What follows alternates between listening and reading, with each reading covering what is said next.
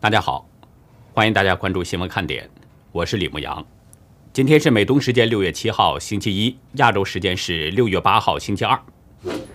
联合国国际原子能总署署长格罗西七号表示，有迹象显示朝鲜可能从事再处理工作，从用过的核燃料中分离出可用于核武的钚元素。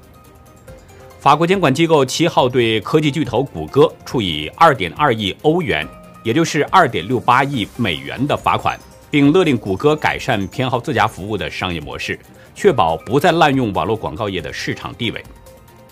匈牙利总理办公室六号晚向媒体表示，复旦大学建分校的计划并没有进入规划阶段，支持布达佩斯市民在二零二三年初公投决定。五号开始，数以千计的布达佩斯市民上街抗议，反对复旦大学开设分校。七号下午临近三点，上海市杨浦区邯郸路复旦大学发生一起持刀行凶案件，数学学院党委书记王永珍被教师姜某持刀割喉，当场死亡。七号早上，巴基斯坦南部发生火车相撞事故，死亡人数持续上升，目前已知一百多名乘客受伤，四十五人死亡。巴基斯坦总理向遇难者表示哀悼，并下令全面调查。截止到美东时间六月七号下午两点，全球新增确诊中共病毒人数是三十二万八千二百六十七人，总确诊人数达到了一亿七千四百二十万九千八百八十五人，死亡总数是三百七十四万七千三百八十九人。下面进入今天的话题，广州的疫情还在持续升温，当局可能是在小区里面建方舱了。另外，江门、揭阳、中山和深圳等城市也都全民检测。网友说，整个广东都这样了。美国国务卿布林肯表达了美国追查病毒源头的决心，而中国科学家疑似为了抢功，泄露了中共的秘密，可能遭到了毒手。但是，美国参议员指出，武汉病毒所还有更毒的病毒，一旦释放，全球将会有五千万人死亡。江苏南通大学今天发生了大事件，有网友爆料中显示，特警就堵在门口。真实中国画展继续为您展示两幅作品。周日呢是休息了一天，然后各种关于广东的消息就堆积了不少。今天是大陆高考的第一天，广州有两名核酸阳性的考生在医院里边参加了考试。广州日报报道说呢，两名考生当中，一名是十七岁的无症状感染者，精神状态和胃口都不错；另外一名已经确诊，出现了低烧的症状。此外，当局在广州市岭南画派纪念中学设置了一个特殊的隔离考场，专门安排密切接触者和次密接触者考生，大约有十名考生在这里考试。网友今天爆料说。广州鹤园小区有多栋楼的居民被全部拉走集中隔离。网友发来的视频中可以看到，马路上停着至少四辆大巴车，小区内的居民带着行李物品步行走出小区，在大规模的转移。有网友在聊天群中指出，看到好多外省来的集装箱车。从图片中可以看到，这些车载的集装箱都是带有被铁栏杆封死的窗户。另外，有网友指出。当局在鹤园小区内建起了方舱医院。有广州网友拍下了北京路步行街，平日熙熙攘攘、繁华热闹的北京路步行街，如今显得冷冷清清。这个一线城市在疫情的笼罩下，街面上看不到几个人。从当局通报的疫情分布来看，广东疫情又出现了向外蔓延，湛江出现了一例确诊病例，中山市也全程检测了。从今天中午十二点开始，广东省严格控制人员流动。广州交通部门表示，广东省内已经设置了三十八个联合检疫检查站。除了广东省的各个车站之外，各大机场也加强了健康码和核酸检测证明的验证。所有离开广州或者佛山的人，必须有四十八小时之内的核酸检测阴性证明。这比之前规定的七十二小时缩短了一天。广东其他地区的民众如果需要出行的话，仍然需要出示健康码绿码和七十二小时的核酸阴性证明。广州市还特别要求，如果不是特别需要，不能出广州。这个命令虽然不是封城令，但起到的实际效果跟封城没有什么明显的差别。热心网友爆料，昨天佛山的气温在三十多摄氏度，太阳很猛烈，许多人都是打着遮阳伞排队，有人甚至在纸上写着“带全家排队”，后面还有十四人，然后背在自己的身后。网友的一位亲戚在检测现场看到一位婆婆中暑晕了过去。另外一位网友爆料，广州和佛山正在招聘临时核酸检测实验室的分析人员，据说是不需要经验，只需要两班倒，每班十二小时。从网友发来的网络截图看，这个临时招聘是日薪大约是一千加，时薪是七十五到一百，包吃包住，工作周期暂定是一到两周。这个消息我没有查到官方的报道。需要有知情的网友呢，能够提供更多真实准确的消息。当地时间今天晚上十点，网友爆料说，广东的江门市、揭阳市和中山市已经全民检测了。网友在这个三个城市的大学同学都证实了这个消息。在网友发来的照片中，可以看到江门市的五亿华侨广场有许许多多的人都在排队等待着核酸检测。另外一张图片中显示，在一个广场。天色已经很晚了，但是仍然有许许多多人都在等待着检测。遗憾的是呢，网友没有说明这是哪个城市，我也没有在网络上看到。网友发来的第三张截图是某大学安排全校师生核酸检测的时间安排。从时间的排序上来看，已经是二十四小时不停歇的检测了。继广州和佛山之后，中山市。昨天通过官方微信宣布说，对包括外来人员所在的所有人员进行全员核酸检测，全市将分三个批次进行，要求在十号前全部完成。当局要求民众减少不必要外出，不扎堆，不聚集。在当地时间八号凌晨一点，一位网友爆料，珠海机场也采取了跟进措施，离港也需要核酸阴性报告。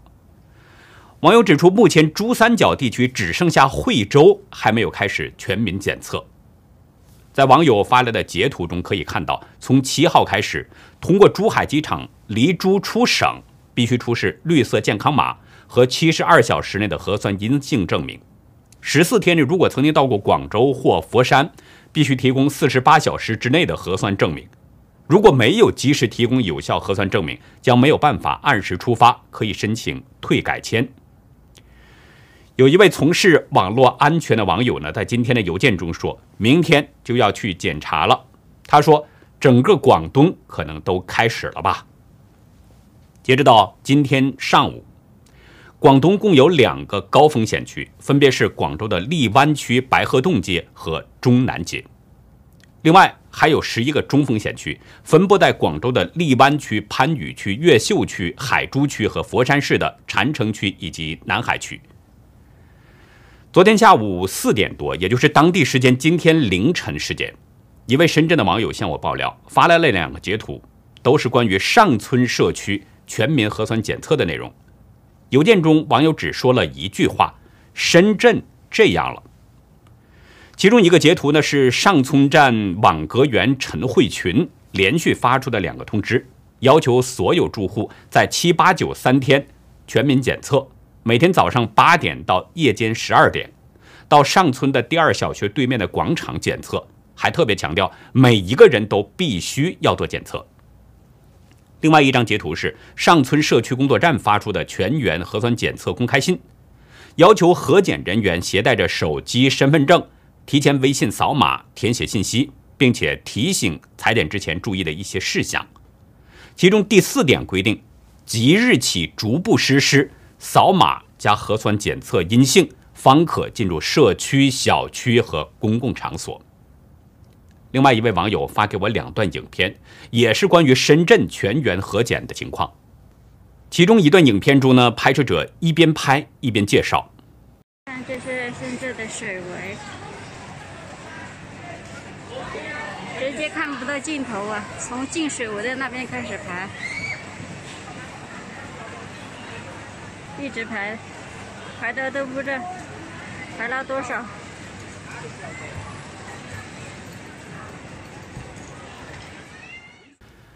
另外一段影片中显示，天色已经很晚了，但是仍然有很多的民众在排队。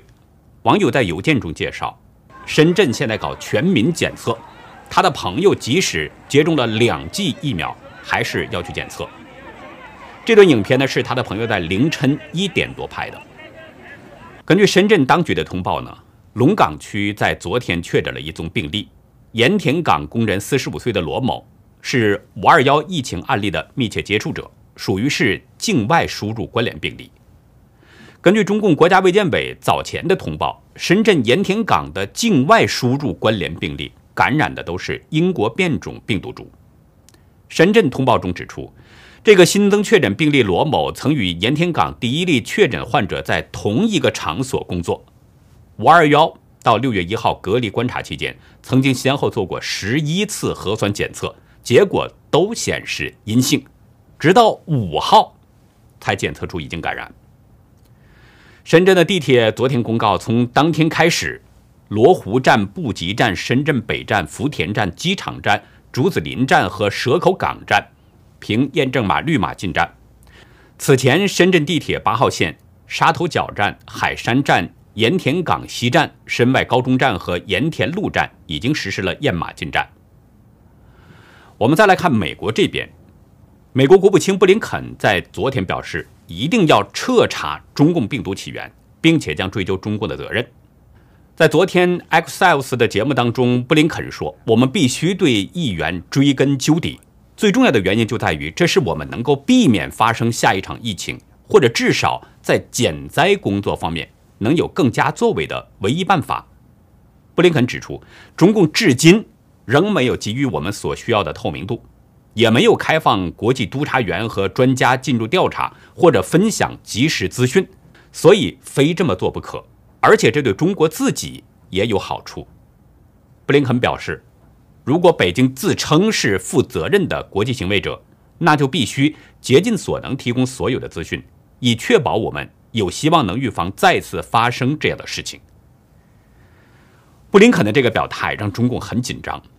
中共外交部发言人汪文斌在今天回应说，美方应该停止将溯源政治化，停止污蔑抹黑中国。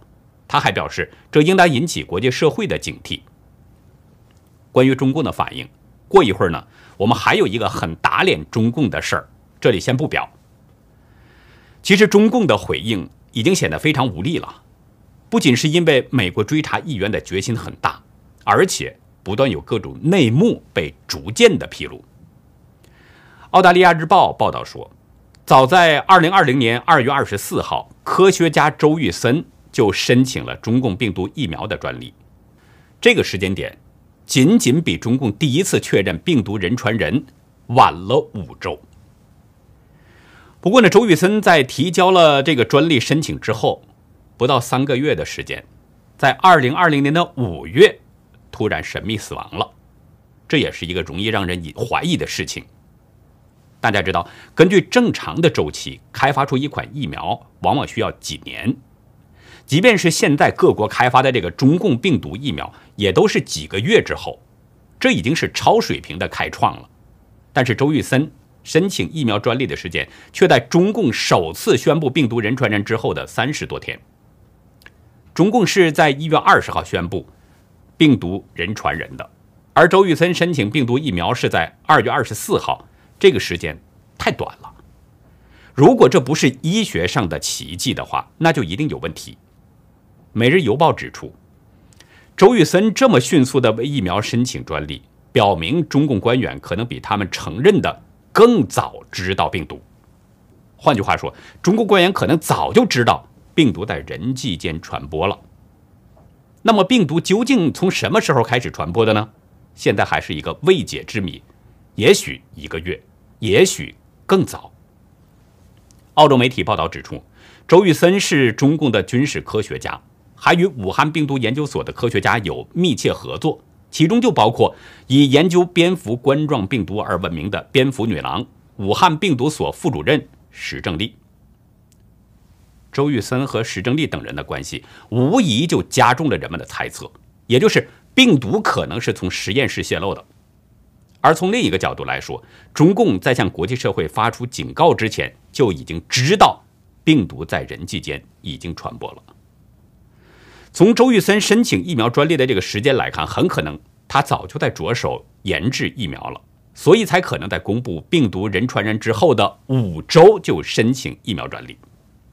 但是周玉森可能忘了一点，这么快抢着申请疫苗专利，可能泄露了党国的秘密。无意间把党干的坏事儿给推到了人们的视线之内，党被推到了风口浪尖。《每日邮报》报道说，在周玉森向当局提交了疫苗专利申请之后，不到三个月的时间，突然死亡了。我们之前说过，人有生老病死，黄泉路上无老少。但是周玉森的离世时间点有些敏感，仅仅是在申报专利后不到三个月。这都不免让人容易多想。不过呢，查阅网上的资料啊，只有一个关于周玉森死亡的消息。《纽约邮报》指出，尽管周玉森是中共最杰出的科学家之一，公开资料显示呢，周玉森是中共军事医学科学院微生物流行病研究所病原分子生物学研究室主任。我是不想把话说明。但是大家应该能想得到，中共是什么事儿都干得出来。还有更劲爆的消息，在武汉病毒所可能还有更致命的病毒。昨天在福克斯的节目中，前国务卿蓬佩奥指出，中国人工作的每一个实验室，坦率地说，就像每一个国有企业一样，都由中共的军队或者其他安全机构运营和控制。武汉病毒研究所当然也是如此。蓬佩奥对主持人巴蒂罗莫说：“我们不确切知道那里发生了什么，因为中共正在掩盖它，不让外界知道。”前国务卿赖斯也在美国哥伦比亚广播公司的节目中表示：“美国工卫官员在大流行的最初几周就否定病毒从中国实验室意外泄露，这种太早的结论犯下了错误。”共和党联邦参议员兰德·保罗前天告诉福克斯新闻主持人汉尼提，他说：“现在所有的证据都指向武汉实验室。”他表示，在上周的参议院听证会上，美国首席传染病专家安东尼·福西表示呢，他仍然相信中共科学家。保罗说：“这个想法非常天真。”这位共和党重量级议员表示，福西对中共科学家的信任是被误导了。他在汉尼特的节目中说：“没有比福西博士更支持功能获得研究的杰出科学家了。”他仍然没有放弃这个立场。保罗指出，福西认为，把动物病毒增益成超级病毒来感染人类是可以理解的，即使会发生大流行病，这种研究也是值得的。但是保罗指出，很多科学家认为。这种研究不仅不能学到任何东西，反而把自己是置于危险之中。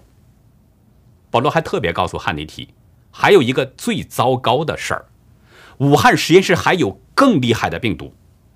现代的冠状病毒是百分之一的死亡率，在全球已经死亡三百五十万人，但武汉病毒所一直在用死亡率为百分之十五的病毒做实验。他说：“这将意味着全球会有五千万人死亡。”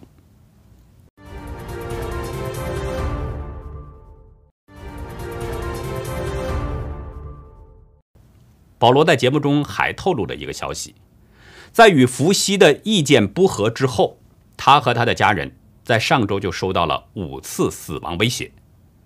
保罗说：“因为直言不讳，在上一周我收到了五次死亡威胁。”他说。不能问关于诚实类的问题，但事实证明，伏羲博士对我们不诚实。可是，在我问过这些问题之后，有人向我们家寄送了白色粉末，还有五个死亡威胁电话。这些死亡威胁来自于哪里？保罗没有透露。但是，保罗描述的这种前后关系，会让人自然而然的就与伏羲联系起来。接下来呢，再给大家。讲一个关于中共的一点情况。上周六的节目中我就说了，会有三名美国联邦的参议员到访台湾。然后呢，我说请大家关注一下中共跳脚会跳多高？昨天，美国联邦参议员达克沃斯、苏利文和昆斯三个人乘坐着美国空军 C-17 战略战术运输机抵达了台湾，在短暂停留的三个小时之内，会见了中华民国总统蔡英文，同时宣布赠送七十五万剂疫苗。大家注意，这三位参议员乘坐的不是普通的飞机，他们乘坐的是美国的军机。英国广播公司 BBC 指出，这是美台断交以来美国军机最高姿态进出台湾。很多网友都记得，中共官媒《环球时报》总编胡锡进呢曾说过，美国军机在台湾起降的安排，这是非常严重的事件，已经踩到了大陆维护国家统一的红线。胡编在去年八月三十一号的社论中声称，如果大陆掌握了确凿证据，就可以。摧毁相关的机场和降落在该机场的美国军机，台海战争将就此打响。但是，美国军机已经大大方方的降落在了台湾，然后又潇洒的离开了。但是，没看到中共发动台海战争。不过，最近我是真得少睡点觉了，我得注意看看中共什么时候动手，我得报一个大新闻。其实，中共也不是没反应。中共国台办、中共外交部还有胡编都出声了。中共国台办的发言人马晓光呢，在今天表示，敦促美方恪守一个中国和中美三个联合公报的有关规定，慎重妥善处理台湾问题，停止同台湾任何形式的官方往来和军事联系。中共国台办是处理台湾事务的部门，但是没提台海战争。甚至都没提美国军机飞抵台湾这件事儿。但是马晓光对台湾的口炮可是不软，说民进党无视台胞的健康福祉，一味挑衅两岸关系等等。中共外交部发言人汪文斌也没提美国军机这个事儿，也只是要求美方遵守一个中国的原则和中美三个联合公报的规定。要说呢，还是胡雕的这个口头功夫厉害。他在微博中说：“美军 C-17 运输机在台湾起降，美台挑衅大陆的切香肠战术又切了离手指更近的一刀。”对于这种游戏，大陆这边的网友难免生气，但老胡非常肯定的是，从蔡英文到台军的感受则是心惊肉跳。我想说，大陆有着什么时候发脾气以及怎么发脾气的主导权，台当局的选择只有等待。胡雕这番话，本来是想替党国解围，但是却激起了网民的反攻。有一位网友直接呛声：“老胡，我记得你发过微博，说美国军机胆敢降落在台湾，我们就要对台湾发动战争吗？现在开始战备了吗？”另一位网友说：“好像切的是我们的香肠，我们的手指吧？我们的红线就是没有底线，就是没底线就会打嘴炮。”胡总的这条微博承包了我六月份的笑点。胡编是个相声演员。还有一位调侃：“你懂个屁，下大棋呢！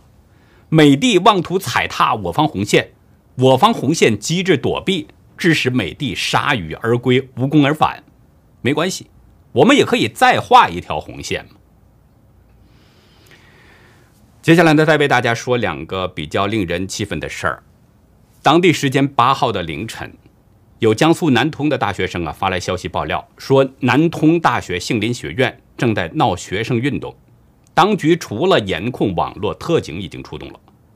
网友介绍呢，当局准备把杏林学院降格，从本科院校降为专科院校。网友说，这让那些辛辛苦苦通过高考进入到这所学校的学生们来说是非常不公平。于是学生们去找校方说理。但是校方无视学生们的诉求，有的只是敷衍的安抚，所以学生们非常愤怒。网友在爆料中介绍，不仅是校方不理，而且有的老师还动手殴打了学生，并把学生关了起来。网友说，学校外面全部都是特警，而且国内的网络上正在屏蔽相关的信息，很多帖文都被删掉了，有的 QQ 空间里面的关于杏林学院的消息也被清空了。网友表示呢，学生合法维权，但是警察却暴力执法，所以这名同学希望我能爆料一下，让人们看到中共的邪恶。这名同学在爆料中说，就在爆料的同时，杏林学院的维权运动仍然在进行当中。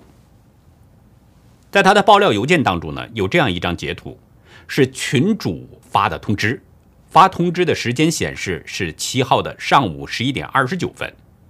通知中表示，说警方调查发现有社会人员受境外敌对势力操纵，冒充杏林学院的学生，散布谣言，混淆视听，目前已经抓捕归案。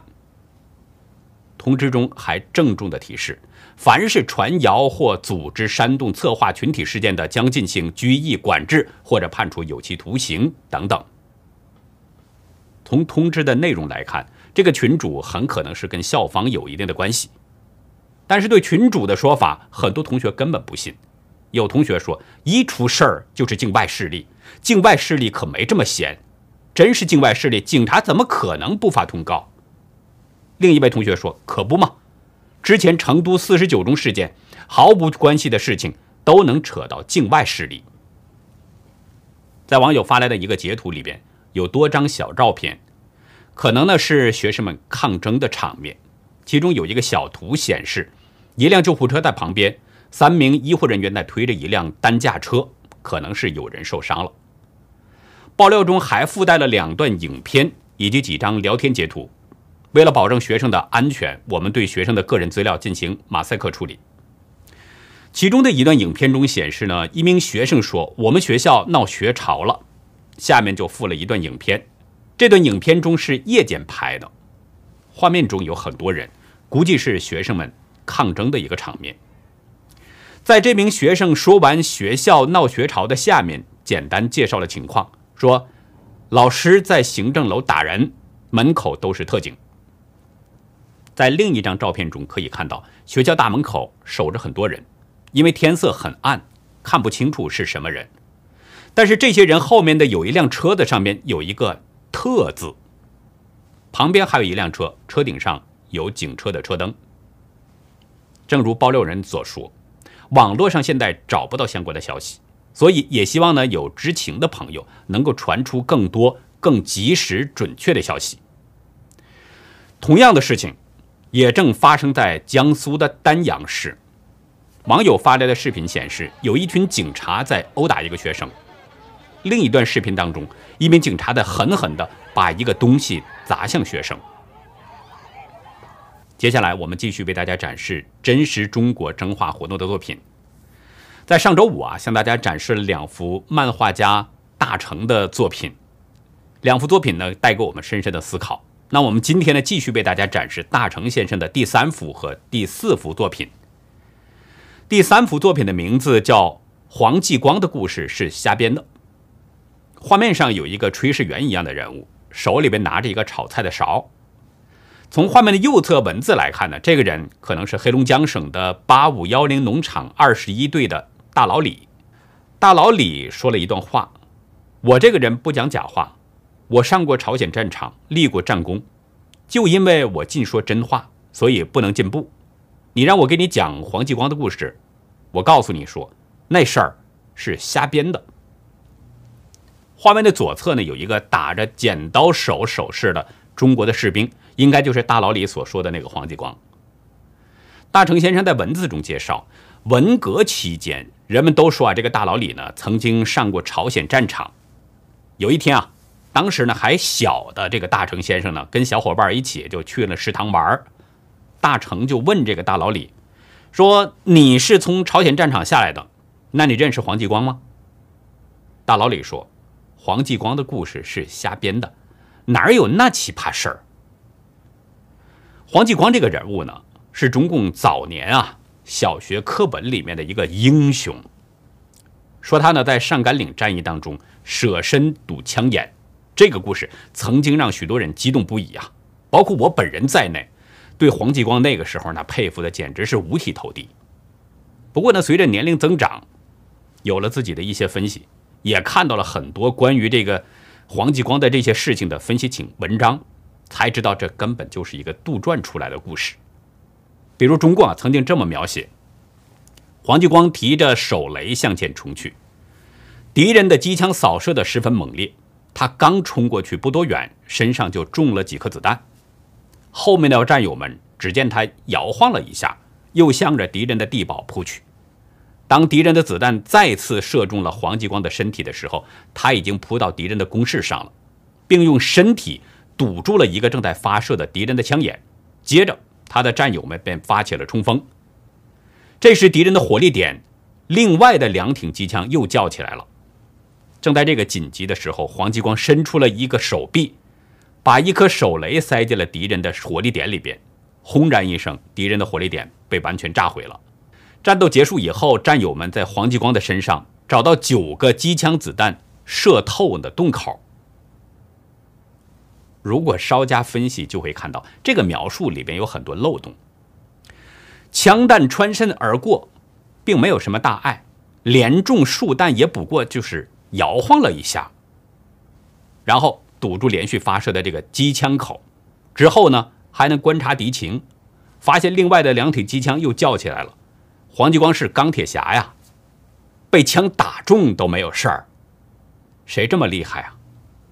更绝的是，这个黄继光还伸出手臂扔了一颗手雷，把另外的两挺机枪也给报销了。还人们就不明白了，你既然手里边有手雷，为什么不直接扔手雷呢？而是要用这个身体去堵枪眼？你是找死吗？就是说，这个黄继光的故事。它本身就是中共为了愚弄百姓杜撰出来的，所以这个大佬里才说呢，黄继光的故事是瞎编的。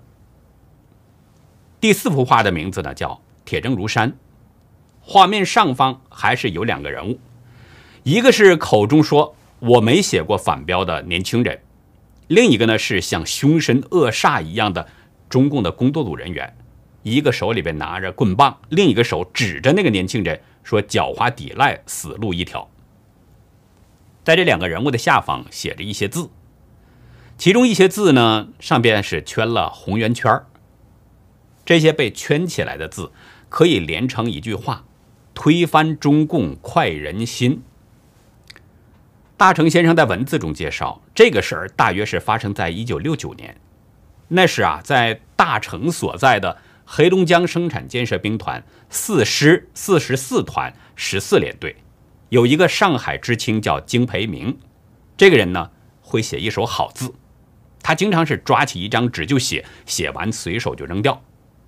后来有人就告发说他写反动标语，于是工作组就在十四连的这个俱乐部里边找他谈话，金培明自然不承认啊，但是被工作组给逼得眼睛都红了。大成亲眼看到他的眼睛红得很吓人。写反动标语在文革那个时候，这可是非常大的罪名，所以金培明眼睛红得吓人，我们应该能理解，因为这很可能会有生命危险。这就是那个荒诞的岁月，被中共整整整蛊了十年的文革。不过现在的中国虽然没有正式喊出文化大革命，其实大陆的那个气氛也跟文革差不太多了。所以说，中共一天不垮台，他就会折腾一天，而被折腾的对象永远都是贫苦的百姓。谢谢大成先生呢，能够用自己的画笔啊，再现出真实的中国，也引起我们的一些思考。我们也希望呢，更多的网友呢，都能够拿起画笔，都来参加我们的这个真实中国真画活动。不论画的如何，只要能反映真实的中国，只要能够揭露出中共的邪恶，只要能够揭示出。中国人被中共迫害的这个现实，那就是都在我们的这个真话范围之内。我们期待着您的参与，也希望您呢把这个消息告诉给更多的朋友，让更多人都来参与我们的活动。您的画作请寄送到 xwkd 二零一七 at gmail 点 com，我们的节目当中会展示，然后呢会上传到优乐客网站，让这些灭共的利器能够发挥它更大的作用。在北宋时期，大家都知道有一个包拯，因为他是顺天意断案，所以呢，他被后人们呢就称为是包青天。包青天一直被后人所传唱。元朝的知名作家关汉卿就根据包拯审断的一个案子，创作了一部作品，叫《包代志三堪蝴蝶梦。我们在今天的历史看点就跟大家分享这个故事，包公的蝴蝶梦。欢迎大家到优乐客会员去了解更多。我们的会员网址呢是牧羊兽点 com，还有一个是 ulucky 点 biz。那好，以上就是我们今天的节目内容了。如果您喜欢新闻看点呢，请别忘记点赞、订阅，并且呢，尽可能的帮我们把这个频道给转发出去，让更多的有缘人都能够看到、听到我们的声音。感谢您的帮助与收看，再会。